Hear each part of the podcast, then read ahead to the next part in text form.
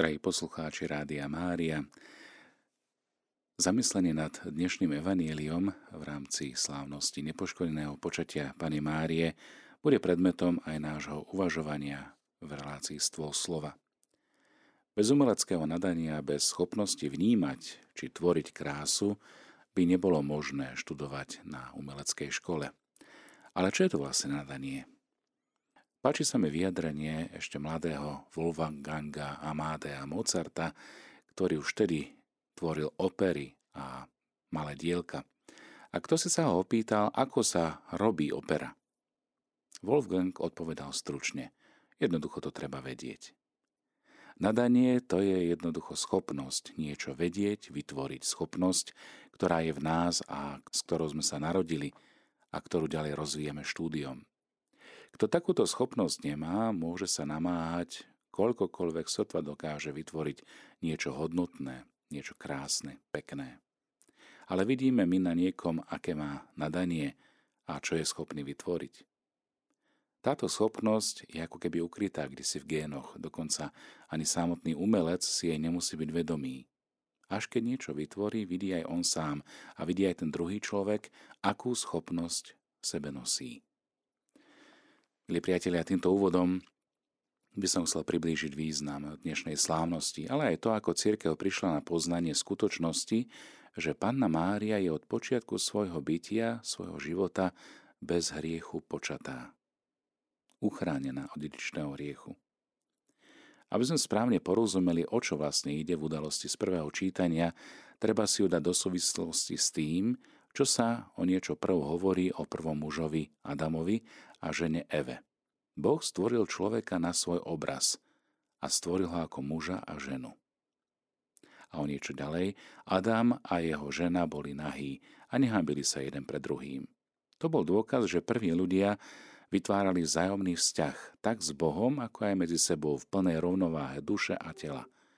Že telo bolo dokonalým nástrojom duše. Až po neposluchnutí Boha, čiže po spáchaní onho hriechu, vtedy sa celá situácia mení.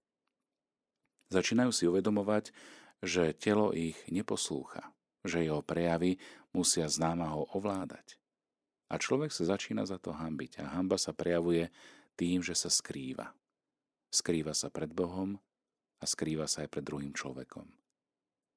Z týchto prejavov, že totiž človek sa začína pred Bohom skrývať, ten človek, ktorý bol stvorený na Boží obraz a tým povolaný k radostnému a priamému spoločenstvu s Bohom, teda z týchto prejavov, je Bohu jasné, čo sa stalo. Že človek ho neposlúchol a že sa dopustil hriechu a tým sa vnútorne narušil z tej rovnováhy, v ktorej bol predtým. Samozrejme viete, že určité vlastnosti sú tzv. Dedičné. Aj tieto následky hriechu prvých ľudí Adama a Evy, čiže ono narušenie vzťahu k Bohu, k ľuďom, neschopnosť dokonalej harmónie duše a tela, sa prenášajú rodením na všetkých potomkov prvých ľudí. No a toto v teológii nazývame dedičný hriech. Dnešné evanjelium nám tiež hovorí o udalosti zvestovania Panne Márii. Ako by sa zachovala nejaká dievčina na mieste Panny Márie, keby jej anjel oznámil, že sa má stať matkou Božieho syna. A to ešte mocou Ducha Svätého.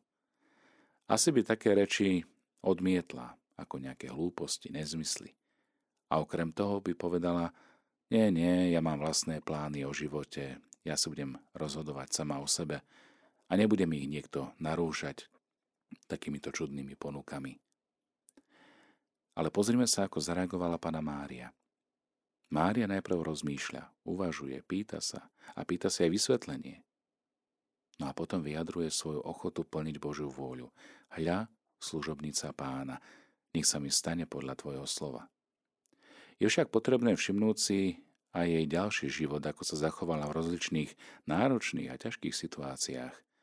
Keď sa mal narodiť Ježiš v chudobnej maštali v Betleheme, keď mu musela zachraňovať život tým, že museli emigrovať do Egypta, keď mu vytrvalo slúžila počas tridsať rokov v Nazarete, keď ho nasledovala aj na krížovej ceste. A napokon, keď s vierou ustála túto ťažobu pod jeho krížom, aby potom bola vzatá do neba s telom i dušou, ako to veríme. Panna Mária si v tom všetkom počína v zhode s Bohom.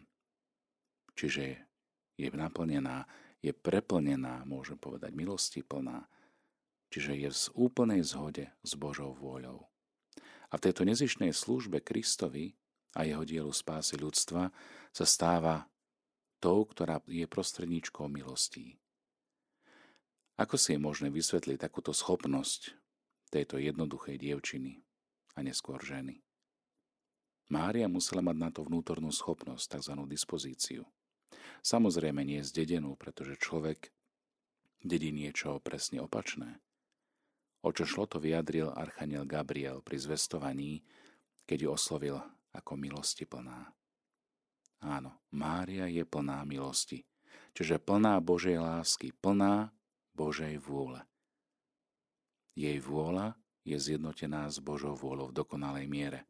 A tam, kde je človek naplnený touto milosťou daru Božej vôle, nemôže byť žiaden priestor pre vplyv zlého ducha, pre hriech.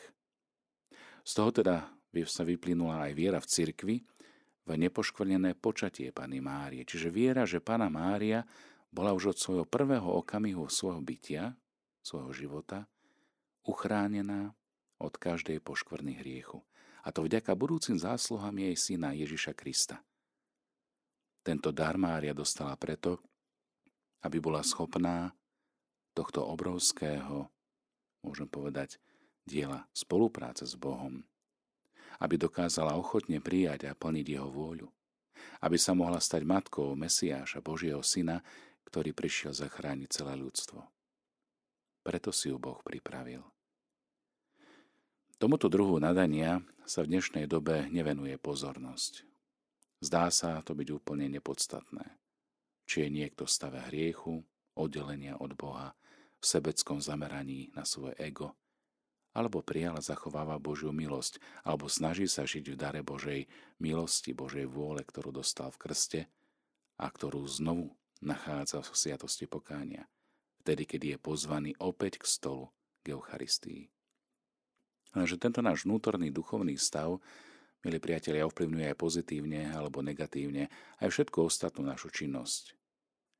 Veľmi sa mi páči vyjadrenie pápeža Benedikta šestnásteho, ktorý v jednom príhovore hovorí tieto slová.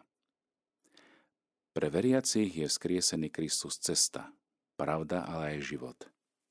A pre tých, čo ho s vierou nasledujú, je Kristus brána, cez ktorú sme pozbudzovaní k hľadeniu z tváre do tváre.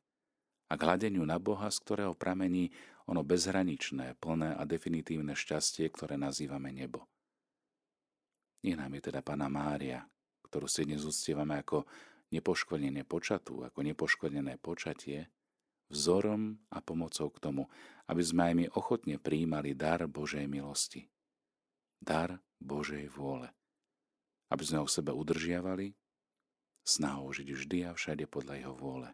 A tak sme boli schopní aj v tej našej činnosti, bežnej, každodennej, ale aj tej umeleckej, keď som začal s umelcami na začiatku, alebo akejkoľvek inej, prejavovať vzťah lásky k Bohu a k blížnemu.